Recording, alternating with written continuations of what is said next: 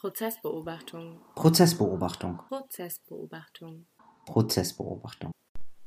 Zu Beginn wollten wir ganz kurz eine Triggerwarnung geben. Im folgenden Gespräch wird viel über Gewalt gesprochen, aber auch explizit über Rassismus. Okay, dann hallo und herzlich willkommen zu einer neuen Ausgabe von Prozessbeobachtung.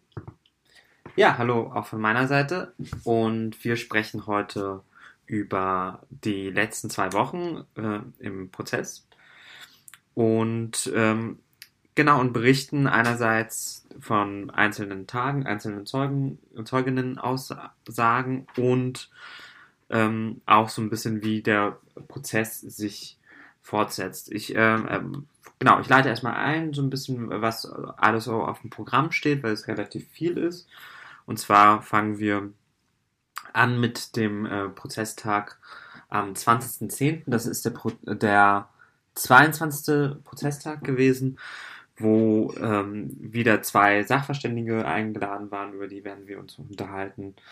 Ähm, dann am 22.10., das wird ein etwas größerer Block, da sprechen wir über äh, Alexander S., ähm, jemand, der eben eine enge Freundschaft äh, mit Stefan Ernst und vor allem auch mit Markus H. hatte und der auch kurzzeitig äh, eventuell auf der Anklagebank gesessen hätte. Vielleicht äh, wäre das möglich gewesen ähm, und hier aber als Zeuge geladen war. Dann am 27.10. Ähm, sprechen wir über einen weiteren Kriminalhauptkommissar der Soko Limike, also der Soko, die sich des Sondereinsatzkommandos, das sich um die Aufklärung ähm, nach der Ermordung von Walter Lübcke äh, eben der Teil dieser Ermittlungen war und der eben auch was über die Biografien, vor allem von Alexander S., äh, nee, von Stefan Ernst und von Markus H. und aber auch über Walter Lübcke was erzählen konnte. Dann kommen wir das, äh, zu äh, einem sehr wichtigen Punkt, der jetzt erst vor kurzem ähm, da war, und das war die, ähm, die Aussage von Ahmed I, die, ähm, ja, die uns, glaube ich, beide so sehr erschüttert hat und über die wir äh, viel zu berichten haben werden. Genau, also es ist äh, viel, was auf unseren Notizzetteln für heute steht. Und ich würde sagen, wir steigen gleich ein. Ähm, was interessant ist, am Anfang zu bemerken, das haben auch viele Gerichtsreporter in, in ihren ähm, Berichten nach dem ersten Prozesstag nach der Herbstpause geschrieben, dem 20.10., dass der Prozess in einer gewissen Form auch in eine neue Phase eingetreten ist. Also wir erinnern uns vor der Herbstpause wurde Markus H. auch schon, also wurde er aus der Untersuchungshaft gelassen, entlassen, was in einer gewissen Form so einen ersten Ausblick auf das Urteil gegeben hat. Und jetzt nach der Herbstpause fokussiert sich ähm, der Strafprozess vielmehr nochmal auf die Beweiserhebung auf den rassistischen Angriff auf Ahmed I. Und äh, dazu haben auch die beiden Sachverständigen am 20.10. nämlich ausgesagt und was zu sagen. Und auch die Aussage von Ahmed I ähm, am 29.10., dem 25. Prozesstag, steht quasi in dieser Linie. Mhm. Genau, und äh, auch, sie haben auch sozusagen angekündigt, wie es äh, ähm, auch weitergeht, also wie sozusagen der Plan ausschaut für die nächsten Wochen. Und äh, es war ja ursprünglich mal angedacht, glaube ich, im November schon äh, fertig zu sein. Das hat Mitte sich, Oktober war am Anfang die Ansage. Ach, Mitte Oktober, aber das war von Anfang an äh, sozusagen sehr unwahrscheinlich. Und äh, jetzt sind wir, ähm, ist der neueste Plan, der aber auch jetzt schon wieder in Frage gestellt wurde, ist es äh, am Ende November ähm, die Plädoyers zu haben, also einen Tag für die Plädoyers der Bundesanwaltschaft und der äh, NebenklägerInnen und einen Tag für die Plädoyers der äh, Verteidigung. Ähm, und dann tatsächlich eine Woche darauf direkt schon das Urteil, also Anfang Dezember. Aber auch das hatte ich jetzt in der letzten Sitzung auch schon einen, den Eindruck, dass das ähm, vielleicht sich nochmal um ein bis zwei Wochen schiebt. Aber was auffällig ist, ist, dass wir einen Strafsenat haben, der fertig werden möchte. Und ich glaube, der ähm, Eindruck, ob der Zeitplan so stimmt, der beruht bei mir zumindest auf jeden Fall darauf, dass ganz explizit auch die Verteidigung von Markus H., aber auch von Stefan Ernst nochmal gefragt wurde danach, ob sie noch weitere Beweisermittlungsanträge ähm, haben. Das ist ja auch quasi ein prozessuales Recht von der Verteidigung, dass sie auch nochmal Anträge stellen kann, dass weitere Beweismittel eingeführt werden sollen in, den, in die Hauptverhandlung. Und äh, die Verteidigung von Markus H. hat sich da am letzten Prozesstag, am 29.10. schon zu geäußert. Die Verteidigung von Stefan Ernst hat sich da noch Zeit erbeten. Und das ähm, wurde ihnen auch noch eingeräumt. Richter Sagebiel hat allerdings öfter nochmal darauf gedrängt, dass das jetzt auch wirklich bis zum nächsten Mal da sein soll und dass danach nichts mehr geht. Und da muss man einfach gerade auch nochmal abwarten, was kommt und was, also genau, was kommt noch. Ganz interessant fand ich den Fall, ähm, da können wir vielleicht später nochmal drüber sprechen, aber die Verteidigung von Markus H. hat eben auch nochmal diese Beweisermittlungsanträge gestellt in der mhm. letzten mhm. Hauptverhandlung. Und unter anderem haben sie da die ähm, Vorladung eines Verfassungsschutzmitarbeiters mhm. als Zeugen beantragt. Und äh, ich hatte das Gefühl, äh, dass der Antrag eine große Wahrscheinlichkeit hat, durchzugehen. Mhm, genau. Ähm, einen anderen Antrag, über den wir auch schon gesprochen haben, der wäre in der Form, wie sie ihn ursprünglich gestellt haben, nicht durchgegangen. Und zwar der Antrag wegen Erika Steinbach. Aber da haben sie sich dann auch darauf eingelassen, dass sie stattdessen tatsächlich ein T-Online ähm, äh, Artikel verlesen, die sozusagen These stützt, die, äh, die sie mit dieser Zeugin äh, quasi äh, auch ähm, erreichen wollten. Also sprich, dass sozusagen die ähm, Beeinflussung äh, von Stefan Ernst nicht etwa durch Markus H., sondern eben auch durch eben Retweets von äh, jemandem wie äh, Erika Steinbach äh, hinzukam. Das war auch sozusagen ein, da wurde dann dieser Artikel verlesen. Genau. Aber ähm, wir springen jetzt mal zurück zu unserem Zeitplan und ich würde vorschlagen, dass wir anfangen, über den äh, 20.10. nochmal kurz zu sprechen. Was ist denn da passiert? Ja, da ist äh, wieder ein Sachverständiger äh, ähm, da gewesen, der ja auch am, zu Beginn des Prozesses auch schon einmal da war äh, und ähm, der aus Gießen kommt, äh, Professor Dr. Detmeier ähm, von der Rechtsmedizin in Gießen und der sich, ähm, der sich eben äh, um die, also der ein Gutachten, ein medizinisches Gutachten erstellt hat und ähm, auf, also und beschrieben hat, die Einschnittwunden beschrieben hat von Ahmed I und ähm, der davon berichtet hat, wie er äh, ihn auch körperlich untersucht hat, was er an ihm entdeckt hat, äh, was er anhand der Wunden ähm, auch äh, beschreiben konnte und was das sozusagen für, für einen weiteren, ähm, also was für Folgeschäden er dadurch auch erlebte. Genau, vielleicht noch einen Punkt zurück. Es ist auch ganz interessant, weil Professor Detmeier. Ich habe nur gerade überlegt, ob Professor oder Doktor. Professor Doktor. Beides, ne? Professor ja. Dr. Detmeier war auch schon mal da. Das war ganz zu Beginn des Prozesses. Da hat er okay. ausgesagt über äh, Dr. Walter Lübcke, weil er auch diesen untersucht hat. Und jetzt ist natürlich eigentlich die Frage von, warum hat er nicht damals dann auch schon nochmal ausgesagt zu Ahmed I? Warum musste er zweimal den langen Weg aus Gießen nach Frankfurt fahren? Hm. Das war damals tatsächlich, weil die Verteidigung von Stefan Ernst, als er, also er hat schon angesetzt, auch das Gutachten zu Ahmed I vorzustellen.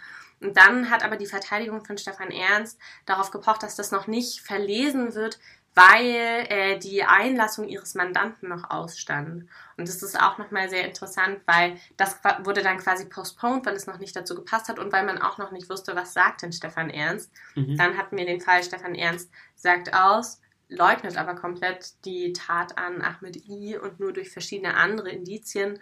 Ähm, genau, muss man jetzt irgendwie weiter darauf drängen, das ihm mhm. nachzuweisen. Mhm. Und deswegen hat jetzt nochmal ähm, Dr. Detmeier ausgesagt. Und was konnte er aussagen? Oder was konnte er quasi mhm. aufgrund seines Sachverständigenberichts erzählen? Naja, er hat äh, erzählt von äh, dieser äh, Wunde und davon, was, äh, wie tief sie war. Ähm, also drei Zentimeter lang, vier, 4,5 Zentimeter tief. äh, wo sie platziert war, also zwischen dem linken Schulterblatt und dem äh, Rückenmark und was es eben sozusagen äh, verletzt hat. Da kann ich jetzt also nicht, also ich bin kein Mediziner, mir äh, ich kann nur beschreiben, dass sozusagen ähm, es zum Beispiel zu einer temporären Lähmung der Beine kam, die sich dann in, in, den, folgenden Tagen, äh, in den folgenden Tagen dann äh, wieder zurückgebildet hat. Und ähm, es war natürlich die Frage, danach war sehr wichtig, welche, ähm, also, äh, also welche Schwere quasi diese, äh, wie schwer diese Verletzung wirkte. Ne? Also was ähm, und wie sozusagen ja dann auch aus dieser Sicht ähm, die, der Angriff zu werten ist. Also ähm, die sozusagen, ähm, die einfach sehr deutlich gemacht hat, was für eine Form von Schmerz davon äh, folgte und ähm, die aber auch beschrieben hat, dass die Gefährlichkeit, also woran die Gefährlichkeit messen, äh, gemessen wurde, äh, und zwar anhand dessen, dass es äh, sozusagen nur eine Art Zufall, ein, äh, ein äh, Zufall ist, dass eben nicht eine wichtige, ähm, äh, also eine, eine, wichtige Arterie nicht getroffen, also ähm, äh, nicht getroffen wurde. Ne? Das ist Zufall und dass äh, sonst natürlich so das auch zum ähm, Tod gekommen wäre. Also er oder er hätte die Maßnahmen, die eingeleitet wurden, dann äh, medizinisch äh, aus diesem Grund, ähm, sind dann, wären sozusagen ähm, nicht mehr, hätten nicht mehr geholfen. So, und da anhand dessen, äh, aus dieser medizinischen äh, Sicht, hat er halt anhand dessen gesagt, wie diese Tat zu, zu bewerten sei. Ähm, weil natürlich zum Beispiel hat er hat auch beschrieben, warum es eine zweite Schnittwunde direkt daneben gab weil die nämlich operativ war. Also die sind, ist operativ nochmal gewesen, die dann in der Notoperation äh, an dem äh, 6. Januar eben noch direkt gemacht wurde. So. Ähm, genau. Ja. Und äh, daran, da erinnere ich mich auch genau an den Punkt, dass er eben gefragt wurde, ob diese Verletzung lebensgefährlich gewesen sei und er dann mhm. meinte so, nein, die äh, Verletzung war nicht lebensgefährlich, weil das, was er quasi untersucht hat, nicht in der Nähe von dieser ähm, Arterie, die dann doch größer war, gelegen hat. Er dann aber nochmal speziell darauf gefragt wurde von, ähm, ähm, wie das dann in dem Umfeld quasi von diesem Einstich sah und er dann halt meinte, ich glaube, es waren ein Zentimeter oder zwei Zentimeter ähm, hätte der Stich quasi ihn woanders getroffen, dass dann eben der Fall eingetreten wäre, dass Ahmed E. wahrscheinlich nur wenige Minuten mit dieser Blutung überlebt hätte. Und das war dann nämlich auch nochmal der Punkt, den er sehr ähm, überzeugend darstellen konnte, ist, dass auch die Form des Einschnitts und die Tiefe vor allen Dingen darauf hinweist, welche Dynamik der äh, Angreifer oder die Angreiferin gehabt haben muss im quasi, und das ist jetzt sehr brutal, mhm. aber genau ähm, diese Form von, ähm, also eine sehr dynamische Handlung, die der Täter ausgeführt haben muss, damit das äh, Messer tatsächlich so tief reinkommt und da eben auch ähm, die Nerven und äh, Wirbel verletzt hat, mhm. was eben auch dazu führt, dass Ahmed I noch heute Folgeschäden von diesem Angriff hat und das nicht alles verheilen konnte. Ähm, genau. Genau, und äh, natürlich auch, was wichtig war und was dann in den Nachfragen äh, äh, war sozusagen, wodurch diese Verletzung, also was kann mhm. er aus medizinischer sagen, wodurch diese Verletzung entstanden ist und dass er eben von einem Messer ausgeht äh, und auch ungefähr sozusagen die äh, äh, Länge des Messers bestimmen kann, diese aber nicht genauestens bestimmen kann, weil natürlich auch ähm, gerade bei so einem dynamisch ausgeführten Schlag ähm, auch äh, man sozusagen wieder immer wieder so eine wie so eine Latenz hat zwischen einem von 1 bis 2 Zentimetern, äh, weil man halt nicht weiß, wie tief sozusagen die Wunde äh, reingegangen ist. Also ähm, es genau. könnte, aber genau ist, ähm, er kann aber nicht ausschließen, dass es eben das äh, Messer ist, das eben dann auch gefunden wurde. Also und auch die ja. Erklärung, ähm, dass der Täter auf dem Fahrrad gewesen sei, passt auch zu der genau. ähm, Einstichwunde, die er festgestellt hat. Okay.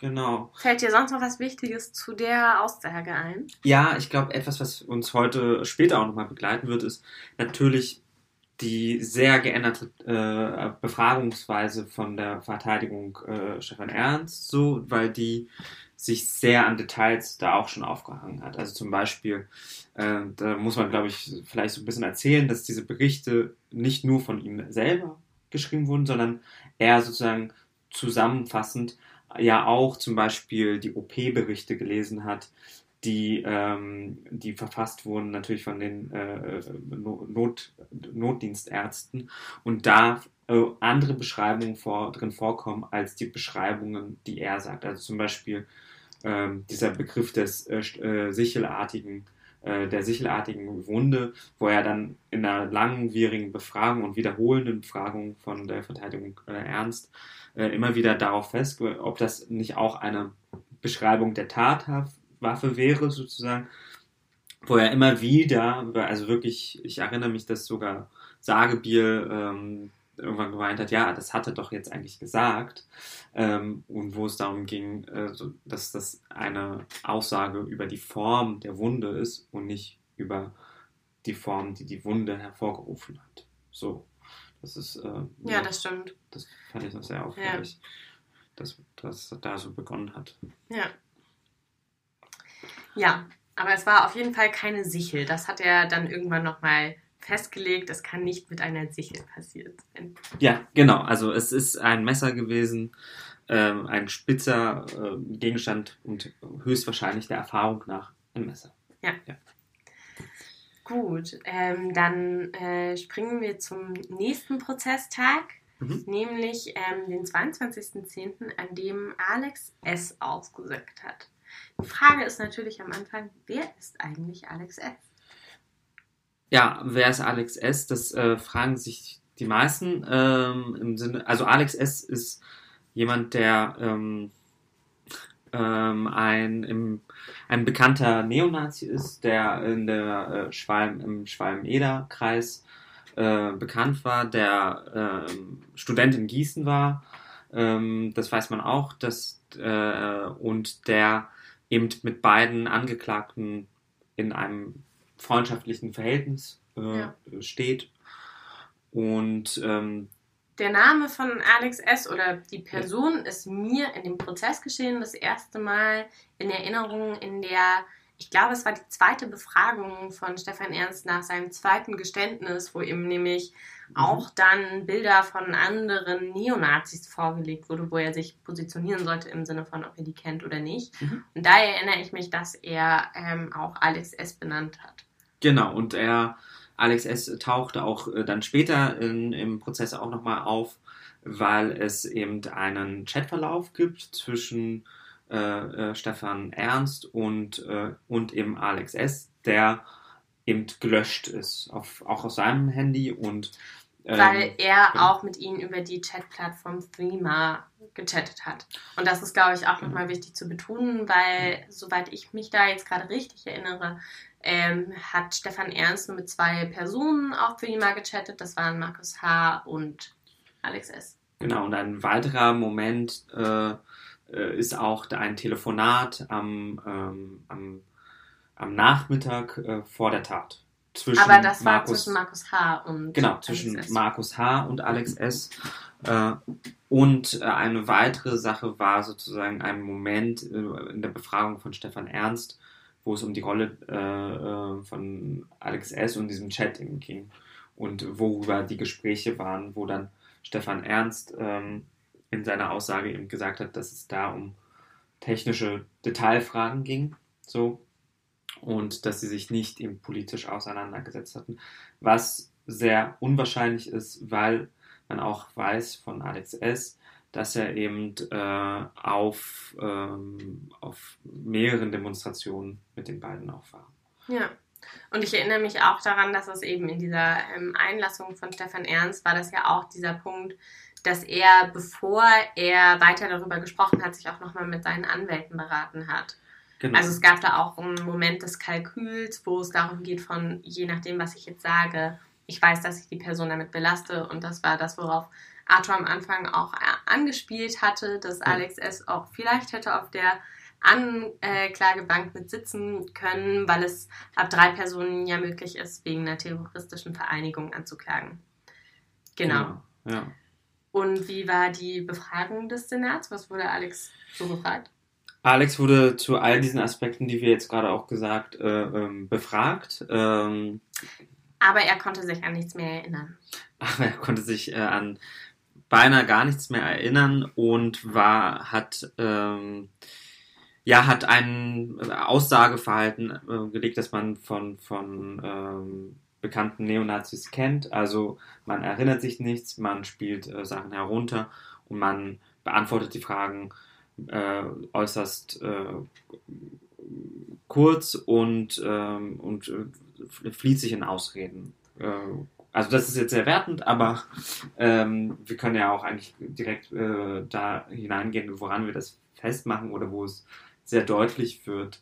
Ähm, äh, also das wird erstens darunter deutlich, dass er zum Beispiel in keinem Moment von dem Schützenverein so wirklich sagt und was für eine Rolle er dort gespielt hat. Ähm, ich glaube, was ich ja. besonders eindrücklich fand, war, dass er innerhalb seiner ersten drei bis vier Antworten zwei bis dreimal erwähnt hat, dass er ja 2011 aus der rechten Szene ausgestiegen sei. Ja, ja. Und so hat es auch schon angefangen, dass er quasi eingesteht, dass er ja politisch aktiv gewesen sei und dass er eben in der extremen Rechten aktiv gewesen sei, aber er sei ja 2011 schon ausgestiegen und das war, nee, 2014, sorry, falsche Zahl. 2014. Genau, er, er hat die ganze Zeit gesagt, so 2009 bis 2014 dann sei er allerdings ausgestiegen. Ganz später ähm, gibt es dann auch noch mal den Punkt, dass der Strafsenat ihn befragt, warum er denn da ausgestiegen sei. Und da nennt er nur private Gründe, die er aber auch nicht weiter spezifizieren kann. Genau. Also äh, und auch, ähm, auch sehr eindrücklich sozusagen die, ähm, die Begründung, ähm, wie er davon erzählt, wie dieser Chat oder worüber die Thematiken waren, äh, in auch, äh, auch in Bezug auf andere weitere äh, Leute aus der Neonazi-Szene, ähm, zum Beispiel bei gemeinsamen Fahrten zwischen äh, Stefan Ernst, seinem Sohn und ihm ähm, auf der Rückfahrt von einer, von einer Demonstration, wo sie zusammen gefahren sind.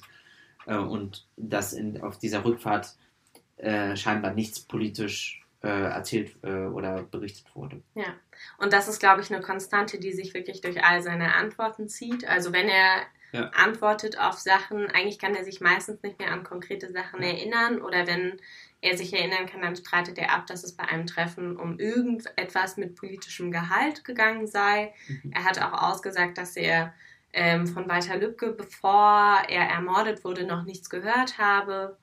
Genau. Und selbst wenn er konfrontiert wird mit irgendwie, ich erinnere mich da an eine Konfrontation von der Bundesanwaltschaft, wo es darum ging, dass die ehemalige Lebensgefährtin von Markus H.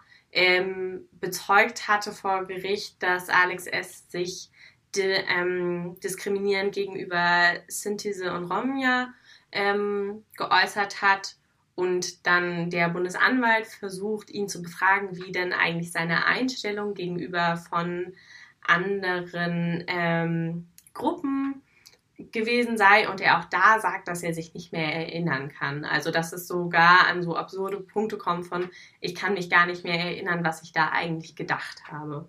Genau.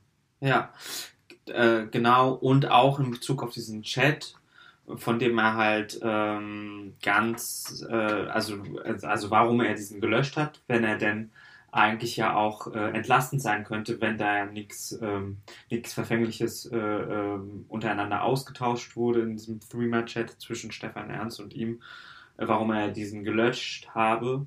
Und äh, weil er seine Behauptung ist in diesem Chat, den man auch nicht wiederherstellen kann, ähm, seien nur technische Details äh, wegen, äh, weil er halt sozusagen technischen Kenntnisse von Stefan Erz wusste und eben keine Videos zum Beispiel. Das Video, das Markus H. Ähm, gemacht hat, es wurde nicht geteilt. Ja, oder auch andere. Also es war ja sozusagen die Frage, was war in diesem Chat und äh, die Behauptung war, dass es der einzige Kontakt, den sie eigentlich wirklich hatten auf dieser Ebene, auf diesem, in diesem Chat war eben für dieses Studienprojekt. Mm. Und, ähm, und seine Begründung, warum er halt äh, das gelöscht hat, war sozusagen, dass er, als er davon gehört hat, in den Nachrichten, ähm, dass er so schockiert war, dass äh, jemand äh, aus seinem näheren Bekanntenkreis eben äh, Teil dieser, äh, also ähm, der mutmaßliche Mörder ist und dass er aus Angst sozusagen dann diesen äh, Chat gelöscht hätte. Ja. So, ja, ähm, da hat man auch schon gemerkt, dass das nicht ganz stimmen kann. Ja. Und gleichzeitig, ähm, genau, es gab, oder mein Eindruck von dieser Befragung, ohne da weiter, glaube ich, jetzt in die Details zu gehen, ähm, war auch, dass ich das Gefühl oder dass ich so einen sehr großen Unmut bei mir auch gespürt habe in meiner Beobachtung, weil ich das Gefühl hatte, dass der Senat auch einfach nicht gut vorbereitet ist oder dass es so sehr wahllos wohlmeinende Fragen gestellt werden und es wurde so besonders offensichtlich an dem Punkt, wo dann ähm, der Nebenklagevertreter von Ahmed I, Alexander Hoffmann, Fragen gestellt hat, der einfach eine ganz äh, kurze Recherche vorher gemacht hat und dann halt angefangen hat, ähm, Alex S. nach seinen Aktivitäten ähm, für rechte Organisationen auf Demonstrationen zum Beispiel zu befragen, weil es mhm. Fotos gibt, auf denen Alex S mit einer Kamera abgebildet ist, wie er auf rechten Demos filmt. Und dann hat er einfach quasi gesagt, so haben sie, genau, waren sie auf der Demo, was haben sie da gemacht? Wo sind ähm, die Bilder? Genau, wo sind die Videoaufnahmen, was haben sie damit gemacht? Und er dann auch irgendwie sagt, dass er sich nicht mehr an den YouTube-Account erinnern kann, wo er das hochgeladen hat, aber wo man einfach gemerkt hat, ah ja, okay, wenn du hier was, also wenn man was Konkretes über die tatsächliche ideologische Position und auch Aktivität von dieser Person rausfinden muss, dann muss man den konfrontieren und zwar mit stichhaltigen ähm, Beweisen und Momenten und darf sich eigentlich nicht damit abspeisen, kurz mal zu fragen, und wussten sie eigentlich davon, mhm. wenn man halt so einfach nichts rausbekommt. Und das war auch, ich würde sagen, das frustrierende, ähm, die, die, frustrierende Zusammenfassung dieses Tages, dass man einfach aus dieser Person nichts rausbringen konnte, mhm. wo aber durch verschiedene Indizien, weil er wirklich ein enger Freund von Markus H. war. Die beiden waren zusammen im Urlaub, die beiden haben mhm. ähm, öfter am Wochenende was zusammen gemacht. Mhm. Das wäre wirklich irgendwie ein Kronzeuge nochmal dafür gewesen, wie war eigentlich Markus H. drauf, mhm. ähm, was wusste der, was hat der gemacht.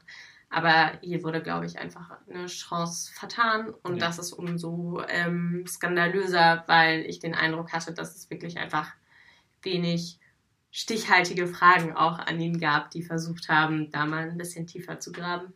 Ja, die Lücken sind einfach zu groß, als dass sie, äh, als, als, also es hängt ja sozusagen davon ab, wie man befragt und wie vehement auch und äh, also man kann ja auch äh, durchaus äh, Maßnahmen äh, ergreifen. Also das muss man, glaube ich, dazu erwähnen. Ein Zeuge ist ja der Wahrheit verpflichtet und nicht ähm, sozusagen kann sich nicht nur darauf berufen, sich nicht erinnern zu können, sondern der Richter ist durchaus äh, zu sagen, äh, wenn sie hier nicht richtig aussagen, wenn sie nicht richtig mitmachen, bekommen sie ein Zwangsgeld ähm, und das kann ausgeweitet werden bis zur Zwangshaft. Also, also vielleicht auch noch, noch da mal äh, noch, noch dazu hinzusagen, dass es da Maßnahmen gäbe, die man verhängen kann in einer Situation, wenn ein Zeuge scheinbar nicht mit der Öffentlichkeit, also mit dem Gericht kooperiert. So, ne? Genau, und ich habe das Gefühl, und das ist irgendwie nochmal so ein spannender Punkt von negativer Beweis, ähm, Punkte,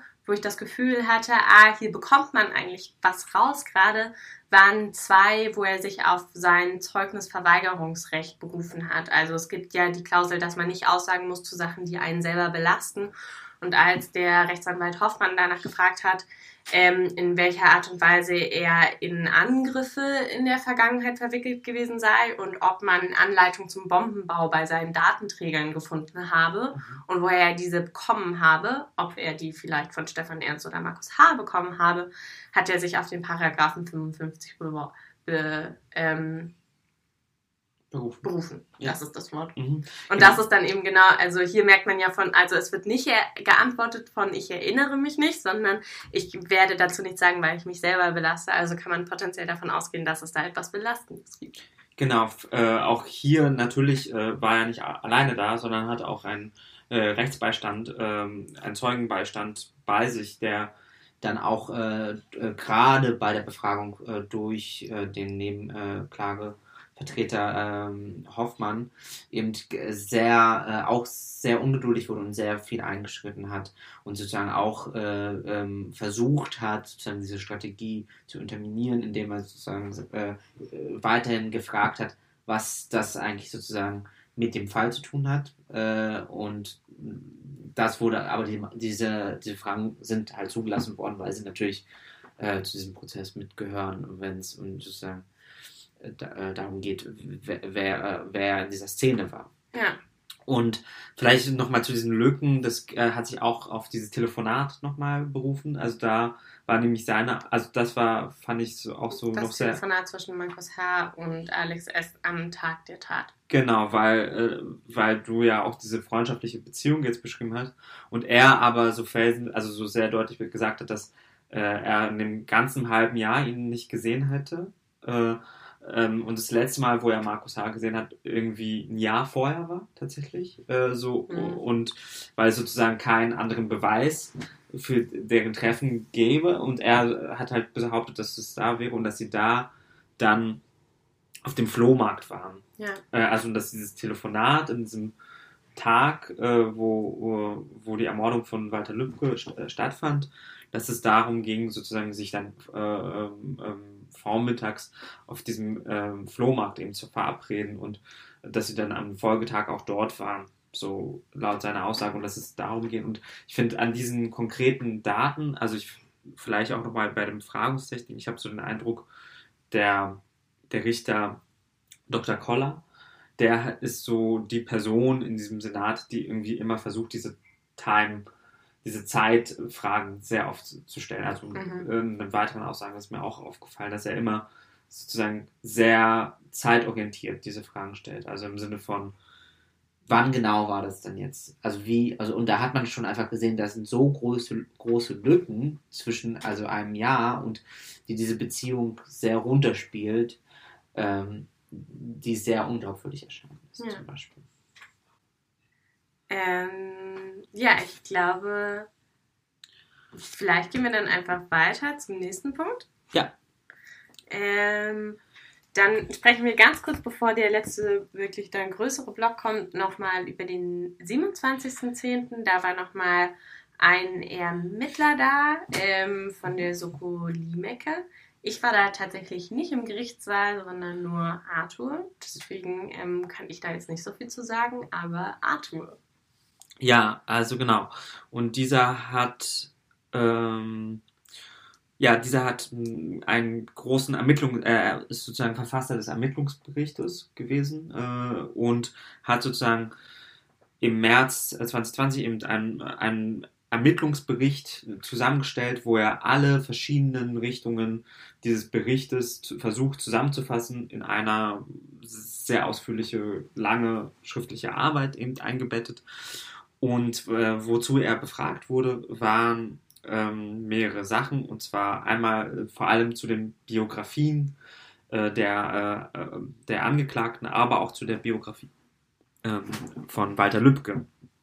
Weil auch das natürlich in den Ermittlungen eine Rolle gespielt hat, ähm, um, um wen es hier eigentlich geht. So, ne? Und da, äh, genau, das war aber relativ kurz. Äh, also Walter Lübcke wurde eben halt als, als sehr freundlicher äh, Mensch äh, beschrieben, als äh, jemand, der von seiner Belegschaft, also von seiner ähm, von seinem Kollegium im Regierungspräsidium in Kassel als immer äh, als jemand, der immer auf den auf, auf einen Spaß sozusagen äh, ähm, zu, zu sprechen sei, also sehr positive Eindrücke. Und ähm, dann ging es auch darum, welche, äh, welche diese, nach diesem äh, Mord, also nach diesem, ähm, nach dieser nach dem Video von der Bürgerversammlung in Lohfelden. Genau. Und den damit verbundenen Morddrohungen und Hate Speech Kommentaren. Genau, Internet. Also sind tatsächlich E-Mails daraus halt verlesen worden in diesem Prozess und halt auch beschrieben worden, auf welche er reagiert, äh, also welche er verfolgt. Und dass er zum Beispiel Beleidigungen nicht verfolgt hat, aber ähm, die Bedrohungen mhm. nach dem Leben und dass diese Verfahren aber alle eingestellt worden mhm. sind ähm, weil das alles sozusagen Wegwerf-E-Mails waren. Also dieser Umstand, wie man halt äh, da versucht hat, etwas zu machen, äh, aber das eben nicht verfolgt werden äh, oder nicht äh, zu Ende ermittelt werden konnte. Ja, ähm, dann ging es um, ähm, um die Ermittlungen von den äh, ähm, von Markus H. und äh, Stefan Ernst und da äh, ich, ja, ich ähm, versuche das jetzt mhm. nicht auszubreiten, sondern äh, äh, äh, das habe ich in der Sprachnachricht an dich dann aber schon gemacht. Wenn euch das besonders interessiert, wir schicken es euch einfach. Genau, äh, schreibt uns. ähm, und an prozessbeobachtung.gmx.net. .de.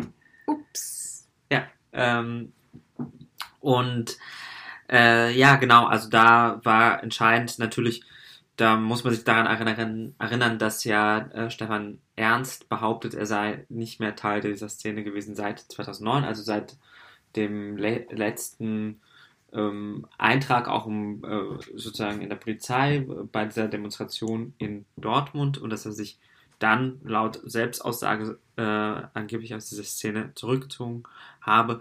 Und das wurde quasi widerlegt mit einem Foto von ihm mit ähm, einem, dem NPD-Vorsitzenden Thorsten Heise bei der Mitternachtssonnenwende ähm, im Jahr 2011, wo er auf einem Foto zu sehen ist und das, worüber gesprochen wurde. Und auch Hoffmann hat dort sehr, ähm, sehr energisch immer wieder in diese Richtung mhm. äh, auch äh, nachgefragt, auch nach seiner Bedeutung im Schwalm-Eder-Kreis, was ja auch wiederum ähm, diesen Kontakt zu Alex S. nochmal äh, deuten konnte. Und dann ging es ähm, ähnlich wie bei ähm, Markus H. auch viel über den gefundenen Laptop mhm. und die, äh, die, äh, die Schriften, die auf diesem Laptop gefunden wurden, sind äh, also mit rassistischem, menschenverachtenden Inhalt äh, und welche das waren, welche Musik das war.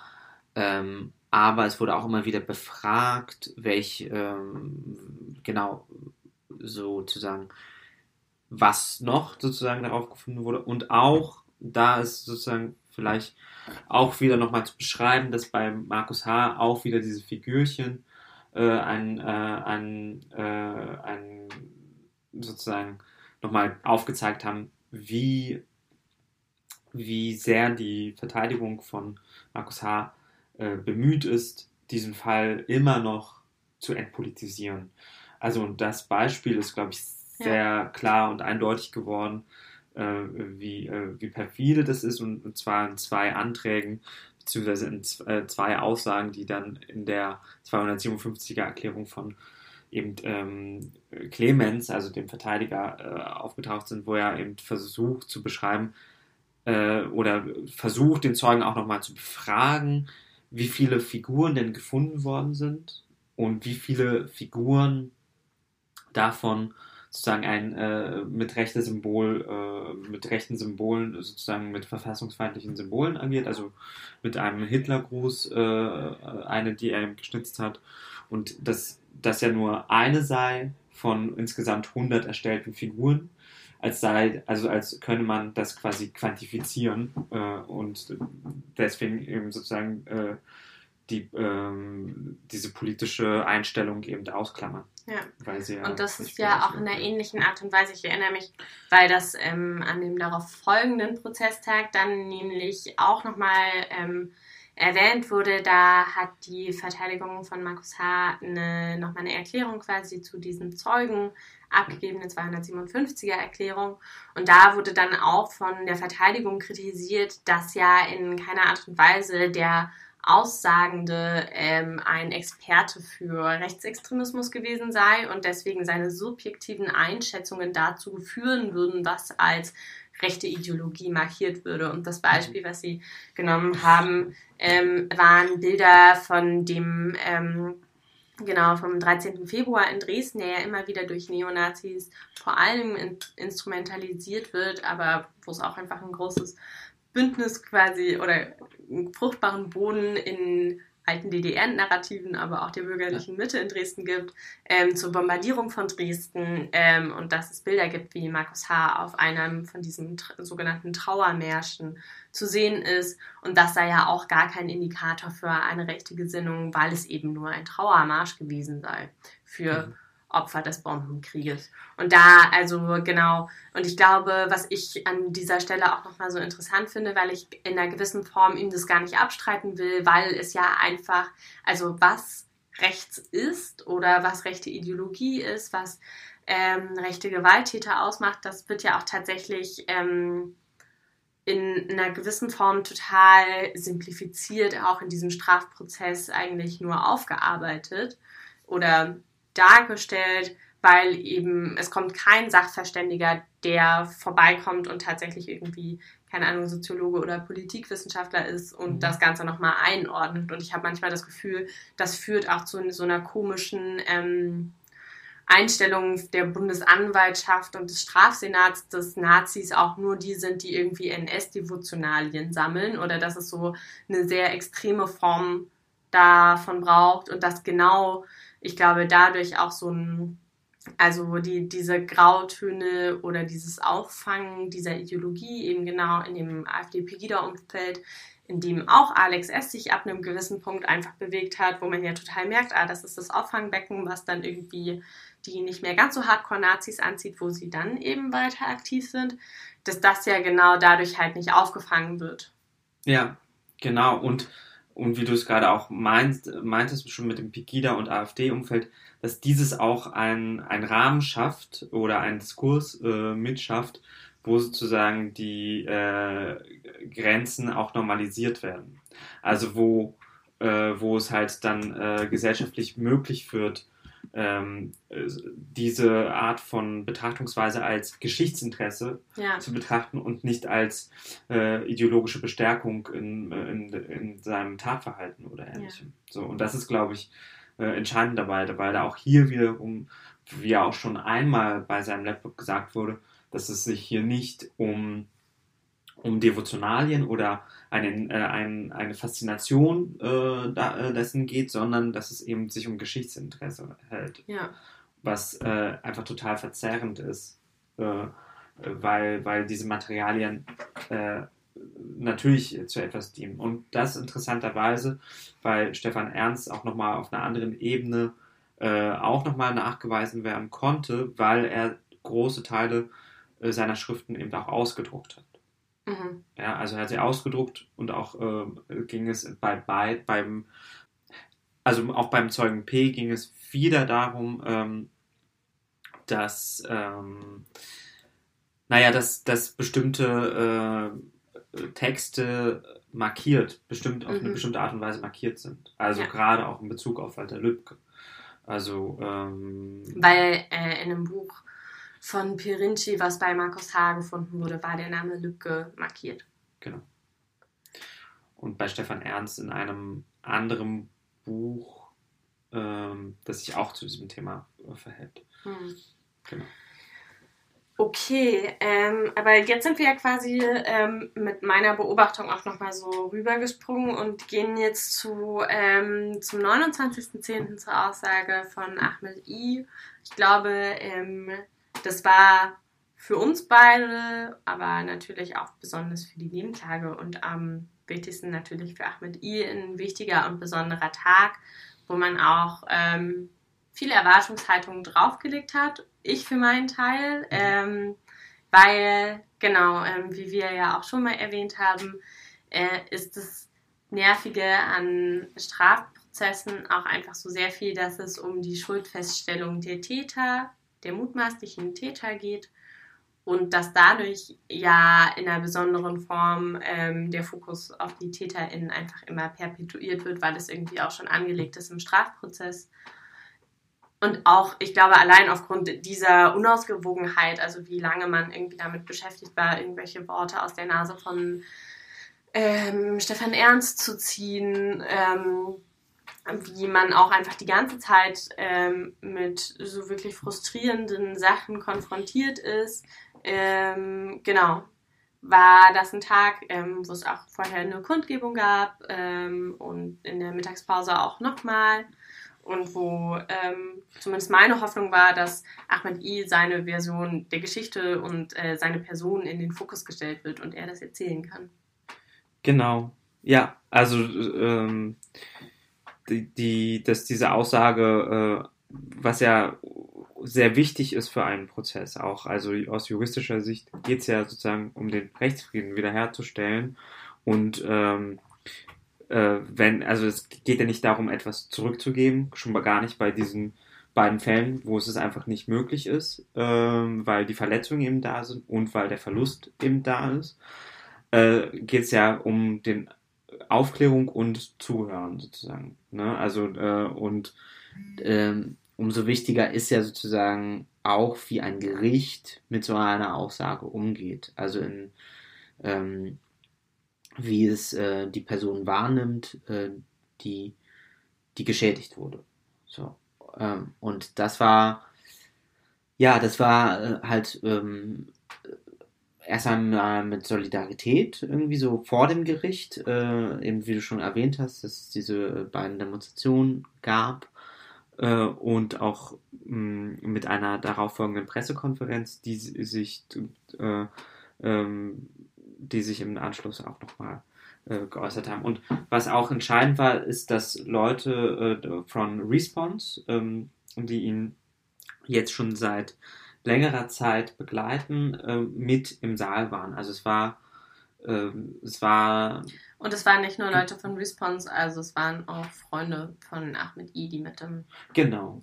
Publikumsraum waren. Genau, es war genau die auch äh, nochmal sehr anders reagiert haben. Ja, zum Beispiel, ähm, die bezeugt haben, dass der Übersetzer anscheinend nicht so gut sei. Genau. Die so ein bisschen dann zwischendrin meinten so, hä, der übersetzt voll, voll blöd. Genau. Ähm, Sachen, auf die man, also die man ja einfach nicht verstehen kann. Ähm, genau, weil Ahmed I ähm, spricht Arabisch und Kurdisch, inzwischen auch ziemlich, ähm, also versteht Deutsch gut, hat aber trotzdem ähm, auch nochmal auf die Frage von Sagebiel, wie er das verstehen würde und auf welcher Sprache er aussagen will, gesagt, dass er ähm, in der Sprache aussagen will, in der er sich am besten ausdrücken kann. Dementsprechend, ähm, und das ist, glaube ich, auch eine, ein wichtiger Hinweis, ähm, oder darauf komme ich das spielt in dem, an dem ganzen Tag eine Rolle, dass eben übersetzt wurde. Genau, es wird übersetzt und äh, das heißt, wir hören einfach ein versetztes Sprechen, wir hören ähm, äh, zwei Sprachen äh, und wir hören ähm, Ahmed äh, äh, I immer einerseits auf äh, Kurdisch, aber ab und zu auch dann ins Deutsche wechseln, weil er die deutschen Fragen versteht. Und genau, jetzt zu der Aussage vielleicht kommt, ja. er äh, wird eben von dem Gericht gefragt, wie er von dem 6.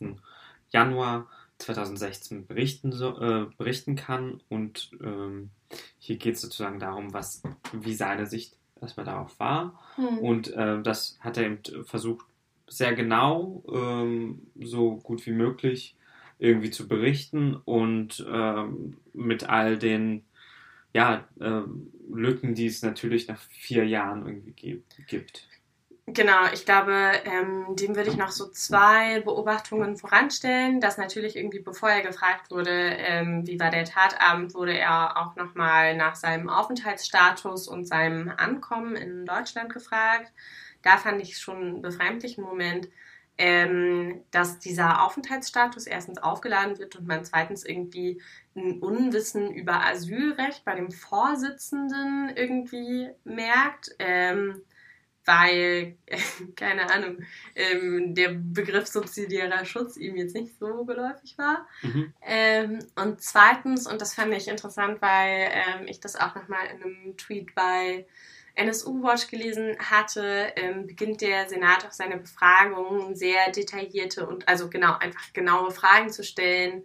Und ähm, es gab keine offene Frage, wo der Zeuge gebeten wurde, seine Geschichte zu erzählen. Also man hätte auch die ähm, Frage am Anfang von erzählen Sie uns mal, wie, was ist Ihnen passiert, stellen können und dann hätte der Zeuge, der gleichzeitig Opfer ist, auch einen ganz anderen Raum gehabt, sein Narrativ darauf zu festigen. Genau, äh, genau, sondern er wurde äh, sehr schnell dann auch auf, äh, ein, auf das Bild ähm, und auf die Erklärung anhand eines Bildes, eines Google Map, Maps Bildes ähm, sollte er dann erklären, wie sozusagen die einzelnen Schritte waren. Und es war äh, sehr schnell eigentlich eher eine, ein, ein ja, Verhör, äh, in dem sozusagen detailliert Details versucht wurden zu beschreiben, ja. die, die sozusagen gar nicht dazu kam, dass jemand ausführlich spricht, so wie zum Beispiel also, dass jemand von der Sonderkommission Himeke, von der Soko, ähm, genau anders anfangen darf zu erzählen und auszusagen. Ähm, genau, und ich hatte auch das Gefühl, dass es so sehr schnell, ähm, genau, weil das der Strafsenat anscheinend Interesse daran hatte, den Zeugen Ahmed I vor allen Dingen auch nach diesen Details und natürlich immer ist das mit der Begründung von, wir wollen graben, wir wollen ihre Erinnerungen wach Rütteln ähm, Vorhalte macht und dann so Genauigkeiten haben will, wie, wie war der Straßenname. Und wir müssen uns dann irgendwie so vor Augen führen, ähm, der Angriff auf Ahmed I fand im Januar 2016 statt. Da war er gerade seit zwei Monaten in Deutschland. Das ist 20 Tage. Nein, 20 Tage in Lohfelden. In Lohfelden war er. Er war vorher noch mal woanders. Genau, aber in Lohfelden, also wegen der Straßennamen genau. in Lohfelden, da war er erst 20 Tage. Da war er erst 20 Tage ähm, aber auch erst zwei Monate in Deutschland und dann mhm. versucht irgendwie das Gericht genau rauszufinden, welcher Straßenname da war. Genau. Und äh, die Antwort von Ahmed I, dass er halt irgendwie selber noch kein Deutsch kann ähm, und seit zwei Monaten erst in diesem Land wohnt, ähm, genau, wird, also ist natürlich absolut, glaube ich, einleuchtend, aber wird in dieser Situation irgendwie so seltsam schal behandelt und genau, das bringt mich, glaube ich, zu dem Punkt, ähm, ich fand den Tag mega schlimm, weil man das Gefühl hatte, dass da einfach überhaupt nicht empathisch ein Zeuge, der vor allen Dingen auch einfach Opfer des mutmaßlichen Angreifers ist, der auf jeden Fall Opfer eines rassistischen Anschlags wurde, dass es in keiner Form eine empathische, unterstützende Befragetechnik gab. Äh, mir ist, glaube ich, nach dem Prozesstag besonders bewusst geworden, wie retraumatisierend solche Aussagen sein können. Und vor allen Dingen, und das finde ich, glaube ich, auch super wichtig zu betonen, ist, dass wir ähm, aber wissen, weil in anderen ZeugInnenbefragungen der Senat so agiert hat, dass er irgendwie versucht hat, verständnisvoller zu agieren und auch irgendwie langsamer war, gerade mit Leuten, für die halt diese Gerichtssituation eine neue ist, die das nicht kennen, wie da irgendwie langsam auf jemanden eingegangen wurde und all das wurde nicht bei Ahmed I gemacht. Genau, und das ist, glaube ich, äh, natürlich äh, gerade deswegen auch noch umso brisanter, weil einfach ähm, man ja auch aus den Ermittlungen beim NSU genau das, äh, also genau über diese, äh, diesen Missstand schon wusste. Also man weiß über den Missstand, dass äh, in Ermittlungen äh, sehr grob mit eben mit Angehörigen von von äh, Mordopfern eben umgegangen wurde. Also wie, wie mit welcher, also mit welchem Zwang und mit welchen äh, Verdächtigungen äh, äh, teilweise gelebt werden musste über, ja, da in diesem Fall ja zehn Jahre. Also man weiß sozusagen, dass an dieser Befragungstechnik etwas sehr falsch ist. Also das ist ja auch einfach äh, und dass man ja auch gerade aus dieser Erfahrung eigentlich äh, gesagt hat, es muss eine andere Form der Ermittlung auch ähm, eingeübt werden und eine andere Form der Befragung, also eine sensiblen Art der Befragung. Das ist etwas, das eigentlich sozusagen gelernt werden muss und wo es sozusagen auch Fortbildungen gemacht werden, aber dass zum Beispiel diese Fortbildungen ähm, kaum benutzt werden und schon gar nicht hier ausagiert werden. Ja.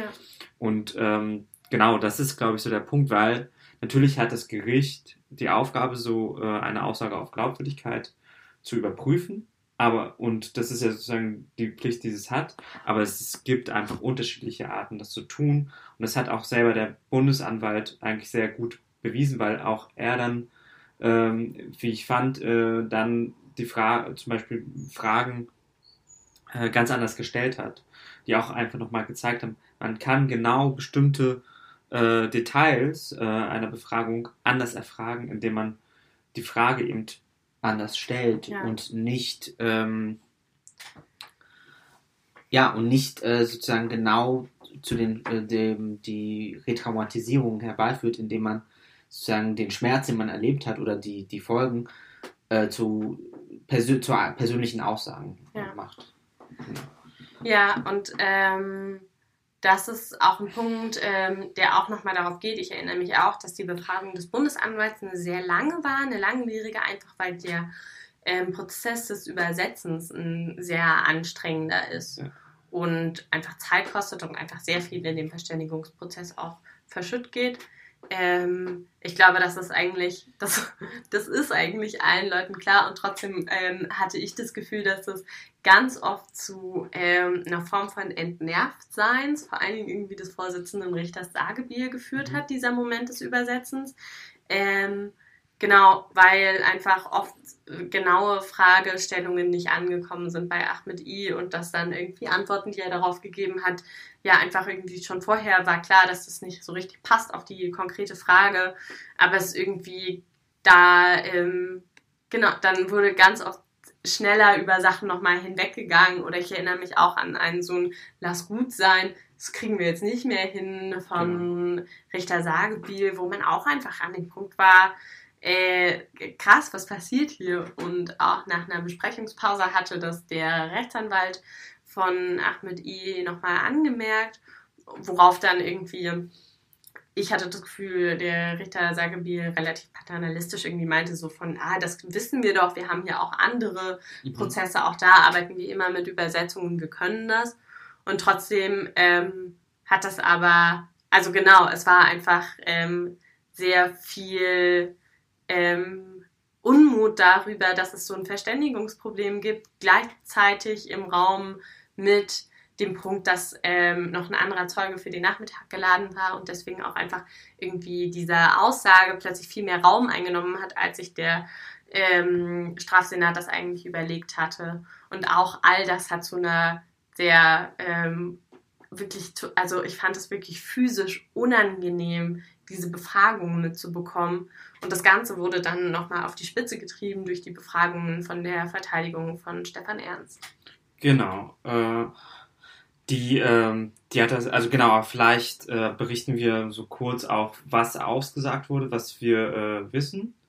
Äh, und dann ähm, vielleicht das auch nochmal zu verdeutlichen, äh, also inwiefern sozusagen diese, wie- also inwiefern sich diese äh, Ungeduld auch einfach, äh, also in was für einem Rahmen sich äh, eigentlich bewegt hat. Also sprich, dass es, äh, es, es ging einfach darum, wie er diesen Abend äh, verbracht hat. Also er wollte Zigaretten holen und äh, dann wurde er äh, eben, äh, er hat erstmal empfunden einen Schlag äh, und äh, brach zusammen und äh, war und Mit dem Punkt aber, dass er vorher in seinem Rücken quasi eine Person auf dem Fahrrad gespürt hat und einen Schritt beiseite gehen wollte, damit diese Person, die auf dem Gehweg gefahren ist, vorbeikommen kann. Und dann, Genau. als er den Schritt zur Seite gegangen ist, hat er dann diesen Schlag von hinten gespürt. Genau. Und äh, dass dann eben, dann ging es am Anfang zum Beispiel sehr viel zwischen, äh, wo genau das war. Ähm, was natürlich Fragen sind, die, äh, die ich verstehe, dass sie da sind, aber die natürlich äh, in der Art und Weise, wie ungeduldig, also auch gerade mit diesem Jahresabstand äh, von vier Jahren, mit der Ungeduld eben ähm, dargebracht worden sind. Also dann, ähm, also es wurde Aber wollen wir jetzt ganz kurz noch zu Ende führen, die Beschreibung von was Ja. Ahmed I bezeugt? Ja, genau. Also Genau. Er, äh, er liegt eben auf dem Boden. Äh, er geht erstmal von einem Schlag aus äh, und merkt dann, dass, es, äh, dass er die Beine nicht bewegen kann. Ähm, und ähm, geht, äh, versucht sich irgendwie sichtbar zu machen, beschreibt, dass äh, Fahrzeuge an ihm vorbeifahren und ihn nicht bemerken.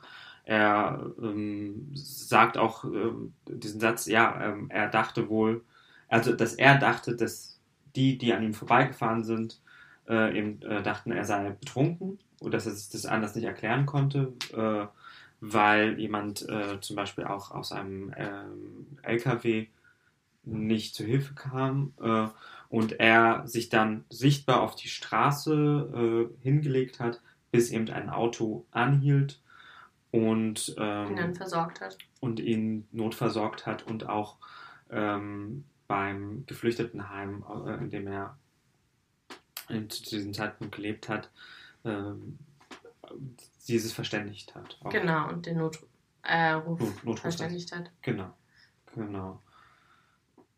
Ja. Und dann ging es natürlich auch in dieser Befragung sehr viel darum, dass es diese vier verschiedenen Befragungen gab. Das war sehr entscheidend. Ja.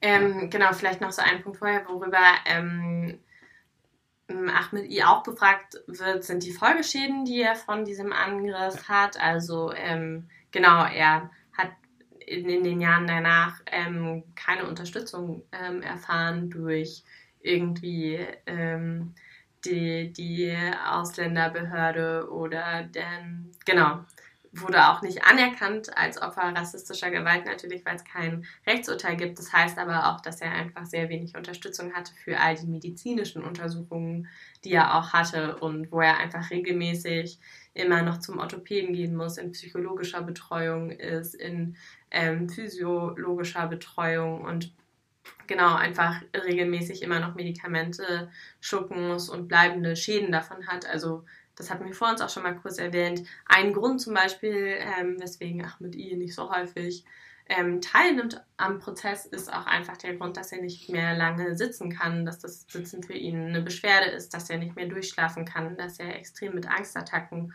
zu tun hat, mit Depressionen ähm, und da sowohl physische als auch psychische Folgeschäden hat. Und es den Moment gab, ähm, dass ähm, der Angeklagte Markus H. tatsächlich, wie ja auch irgendwie schon vorher an Prozesstagen, Ja. ein ähm, total unangenehmes Verhalten an den Tag legt, indem er einfach sehr oft grinst. Und dann gab es einfach Momente in der Befragung, wo Markus H. Ja. offensichtlich gegrinst hat über die Folgeschäden, von denen gerade Ahmed I berichtet. Und irgendwann der Bundesanwalt Kilmer auch eingeschritten ist und äh, laut durch den Saal gerufen hat, dass das Verhalten gerade von Markus H. unangemessen ist, dass er nicht, also dass man nicht grinst, wenn ein Opfer seine Schäden beschreibt. Daraufhin wurde der Prozess dann auch kurz unterbrochen für zehn Minuten ähm, und auch ähm, der Nebentagevertreter der Familie Lübcke hat ähm, Markus H. in der Pause angeschrien ähm, und hat ihm skandalös zugerufen zu seinem Genau. Verhalten und dann hat es sich so ein bisschen verbessert. Aber das war auf jeden Fall auch ein total schlimmer Moment, wo es auch irgendwie so der Punkt war, dass es halt, also die, dieses Verhalten ist schon öfter aufgetreten und Ja. wer schreitet ein und wie geht man damit um. Ja. Ähm, genau. Dass es auch das erste Mal war. Also, dass er angeschrien wurde ähm, und er ja auch erstmal nicht aufgehört hat, weiter zu grinsen oder sich äh, sozusagen daran äh, zu ergötzen, ähm, wie schlecht es jemandem gilt. Äh, und er erst von seinem Anwalt äh, zurückgehalten wurde Ja. und dann erst auf Anraten seines Anwalts äh, äh, versucht hat, ein neutrales Gesicht zu bewahren. genau. Ja. Und Genau, und dann aber, ähm, jetzt waren wir quasi schon bei der anderen Seite, bei der Verteidigung, dann sprechen wir doch ganz kurz noch über die Verteidigung von Stefan Ernst, weil ich gerade vorhin meinte, so von, dass die dem Ganzen irgendwie noch so den Gipfel aufgesetzt hat. Ähm, Rechtsanwalt Kaplan und Rechtsanwalt Hardis ähm, hatten es sich, glaube ich, in dieser Be Befragung zum Ziel gesetzt, die Glaubwürdigkeit des ähm, Zeugen Ahmed I zu zerstreuen, beziehungsweise total in Zweifel zu ziehen ähm, und haben das vor allen Dingen irgendwie Rechtsanwalt Kaplan, der das mit einer sehr minutiösen, ähm, entnervenden Fragetechnik versucht hat zu machen, wo sie immer wieder damit gearbeitet haben, dass sie ihm Vorhalte gemacht haben aus Vernehmungen durch die ermittelnden PolizistInnen, die ähm, Ahmed I kurz nach der Tat, aber auch ähm, ein paar Monate nach der Tat immer wieder befragt haben und gerade irgendwie in diesen ersten Befragungen es zu Ungereimtheiten quasi in der Transkription dieser Befragung kommt, wo man auch nicht so wirklich weiß, ist das auch auf die Übersetzung zurückzuführen, weil er das auch Ahmed I gesagt hatte, dass ähm, er da ein, eine Dolmetscherin hatte, die eben nicht genau ähm, auch Kurdisch spricht, sondern eine andere Form von Arabisch. Genau, und dass es einfach immer wieder zu Momenten kommt, wo ähm, da wahrscheinlich falsche Angaben drin stecken und das aber der Grund war, weswegen Kaplan der festen Überzeugung sei, ähm, was er auch nochmal vor allem darin festgemacht hat, dass er Ahmed I sehr viel zu seinem Aufenthaltsstatus und zu seinem Asylverfahren mhm. befragt hat.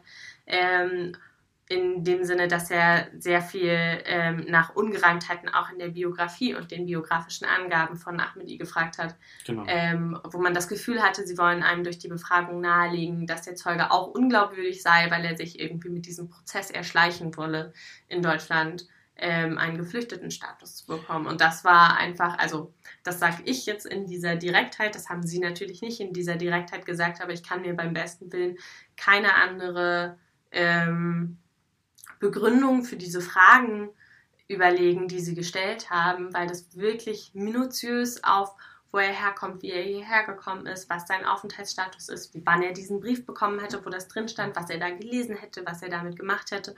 Und wirklich einfach in so einer wirklich nervraubenden Fragetechnik, die irgendwann dann auch tatsächlich von Sagebiel als wirklich nervend charakterisiert wurde, dass man. Auch dieses erste Mal so agierend auch. Genau. Also wo man mhm. wirklich einfach an dem Punkt war von, was soll das Ganze hier? Und ganz kurz bevor ich irgendwie mit diesem Schwall zu Ende komme, äh, ganz gut auf den Punkt gebracht wurde, dass für mich auch dann nochmal irgendwie am Ende durch 257er Erklärungen der Bundesanwaltschaft, wo Bundesanwalt Kilmer auch nochmal klargestellt hat, wofür spricht dieser Zeuge hier eigentlich gerade, wenn wir in dem Rahmen von einem Strafprozess denken. Der Zeuge wird nur befragt aufgrund dessen, was er bezeugen kann. Und das ist ein tätlicher Angriff und die Folgeschäden. Nichts anderes. Genau, weil es ging auch sehr viel um äh, in der Befragung, aber auch vom, von, den, äh, äh, von dem Strafsenat, auch von Kaplan, von beiden, hatte ich äh, den Eindruck, dass die Befragung ging sehr auf diese ähm, Details der Wahrnehmung an diesem Tattag, ähm, also um so Details von dem Rucksack, von dieser von diesem Blick nach hinten. Ähm, da, also der Strafsenat hat auch schon sehr minutiös diese Fragen gestellt, wo man den Eindruck hatte, okay, die sind ja eigentlich schon beantwortet. Ja. Und dann kam Kaplan und hat exakt beinahe dieselben Fragen nochmal gestellt, im Sinne von, was meint er, also jetzt als Beispiel, was meint er zum Beispiel mit diesem, ähm, er hat äh, gespürt, dass jemand mit dem Fahrrad vorbeigekommen ist und ist zur Seite mhm. getreten. Ja, also so, und, und ähm, das hat der Strafsenat, glaube ich, in drei Fragen formuliert. Äh, und er hat halt einfach versucht zu erklären, ja, also es ist halt einfach die Situation gewesen. Er wusste nicht, auf was für einem Weg er ist. Ist es ein Bürgersteig, ist es ein Fahrradweg? Und er hat halt gespürt, gefühlt, und da ging es ja dann um so sprachliche Feinheiten, also weil er, glaube ich, gefühlt hat, äh, so, oder es ging um diesen Begriff fühlen sozusagen, ähm, dass da jemand kommt. Und dann wurde gefragt, ja, was meint er denn mit äh, fühlen? Äh, und mhm. äh, so, ne, um genau da diese Glaubwürdigkeit irgendwie zu, zu, zu unterminieren, indem man so sagt, ähm, was für eine Wahrnehmung das überhaupt sei. Oder das, was ja, also was ja eigentlich eine ganz normale alltägliche Handlung ist, dass wenn, äh, wenn man jemanden merkt, der von hinten kommt, muss man, sieht man den nicht, mhm. ne? aber man weiß, da kommt jemand und dann also so als ein Beispiel, glaube ich, wo ja. wie, wie exakt und wie, also darum ging, was, ähm, und dann ging es auch darum, ob äh, eben mutmaßlich äh, Stefan Ernst oder äh, äh, ne, also es ging nie darum, dass, und das ist vielleicht auch wichtig, weil das der Bundesanwalt auch gesagt hat, es ging nie darum, dass Ahmed äh, I behauptet, es ist Stefan Ernst in diesem Beziehungsweise, Fall, ne? dass man an dem, was Ahmed bezeugen kann, festmachen kann, dass das als Täterprofil genau. mutmaßlich auf Stefan Ernst passt, weil er einfach keine dieser Details, also das Einzige, was er sagen kann, ich habe einen schwarzen Rucksack gesehen, ich habe eine Jacke mit einer Kapuze gesehen, nee, ich habe eine mit Jacke gesehen mit, mit einem Cappy genau. und mutmaßlich blonden Haaren. Genau. Das kann ja jeder sein. Und da, dessen ist sich ja jeder eigentlich in diesem Raum bewusst, außer die Verteidigung von genau. Stefan Ernst. Genau. Und natürlich auch das, ähm, natürlich, äh, das hat dann auch, das, äh, der Strafsenat irgendwann dann auch so äh, eingesehen, dass bei jeder weiteren Vernehmung man natürlich Details anders benennt. Ja. Ja, das, äh, also das, ähm, also er wurde dann am ähm, Tag direkt nach der OP befragt ähm, dann wurde ähm, einen Tag später nochmal befragt und dann am 9. nochmal befragt und dann im März 2020 diesen Jahr, also diesen Jahres, wurde er nochmal befragt und natürlich unterscheiden sich diese Aussagen. Aber das hat ja, das ist äh, sozusagen kein Indiz für die Unglaubwürdigkeit, sondern es ist einfach ähm, dem geschuldet, dass natürlich, wenn unterschiedliche Fragen äh, und andere, andere Fragen gestellt wird, dass man natürlich auch anders antwortet. Ja. Und ähm, wir haben aber eine sehr konsist also eine sehr äh, gute Sicht eigentlich von dem, was er erlebt hat. Es ist jetzt nicht, äh, also diese, deswegen ist diese Detailversessenheit von eben den beiden äh, äh, äh Verteidigern so ähm, einfach äh, nicht angemessen ja. gewesen. Ja, genau. Und es gab auch irgendwie so unschöne Szenen, wo man das Gefühl hatte, dass auch, also genau, der Rechtsanwalt von ähm, Ahmed I, der dann irgendwie bei gewissen Fragen Beanstandungen macht, warum das gerade gefragt wird oder gesagt wird und es dann sich dann auch schon wieder so ein komisches Heckmeck zwischen Sagebiel und Hoffmann und Kaplan mhm. irgendwie entwickelt hat, wo man auch wieder an dem Punkt war von dieser Auseinandersetzung ist wirklich einfach der Situation total unangemessen. Mhm. Genau. Vielleicht ähm, dann noch so äh, als Beobachtung, ähm, äh, der äh, Rechtsanwalt Hoffmann saß äh, die ganze Zeit neben äh, Ahmed I. Also er war tatsächlich am, ähm, ähm, also er hätte ja auch an seinem Platz sitzen können, aber er war zur Unterstützung bei ihm da. Also das ja. war zum Beispiel bei äh, einem anderen, beim Jan-Hendrik Lübcke eben nicht der Fall. Ja. So. Genau.